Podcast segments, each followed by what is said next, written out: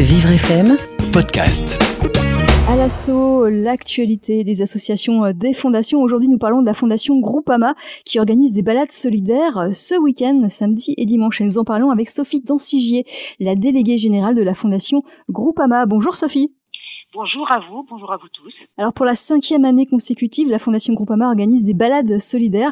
Euh, c'est toujours le premier week-end de juin. C'est en France, partout. Des rassemblements qui ont quel objectif? Fait, l'objectif, il est double. Le premier, c'est faire parler des maladies rares, puisqu'il y a une communication avant et pendant ces balades. Euh, et donc, ça permet comme ça de sensibiliser le grand public au fait qu'il existe des maladies rares et qu'il y a des associations. Et puis le deuxième objectif plus pragmatique, il est de collecter des fonds qui sont intégralement reversés euh, aux associations soutenues. Il faut bien rappeler que un euro collecté, un euro reversé.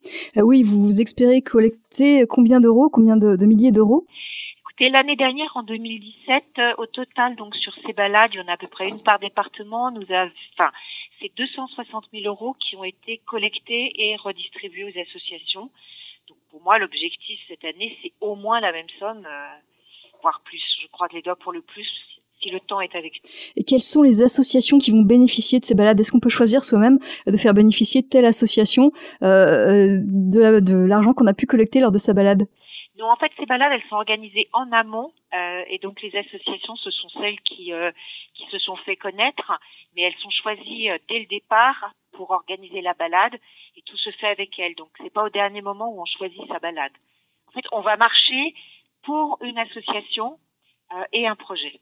Euh, en 2017, donc, vous aviez mobilisé 22 000 euh, chercheurs, 22 000 marcheurs au profit de, de, de 55 associations maladies rares et, au profit de, chercheurs.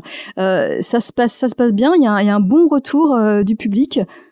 Oui, bah, les gens qui viennent souvent d'ailleurs sont les mêmes hein, d'année en année. C'est des gens qui effectivement ont envie de participer à une opération qui a un but généreux.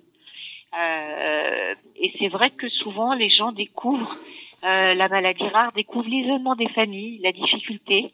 Euh, or, on s'aperçoit qu'en France, si vous voulez, le grand public non seulement méconnaît, mais en plus sous-estime les difficultés auxquelles se heurtent les personnes qui ont une, une maladie rare ou un, un, handicap rare.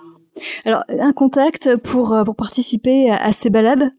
Le, le mieux, c'est euh, soit vous êtes en contact en région et vous, euh, vous l'appelez directement, sinon c'est sur le site, vous déposez votre projet, c'est des projets qui doivent pas excéder 3000 euros parce que enfin je veux dire les balades ne permettent pas de collecter plus d'argent, donc c'est euh, voilà et, euh, et, vous déposez votre demande sur le site et nous on fera suivre dans les régions.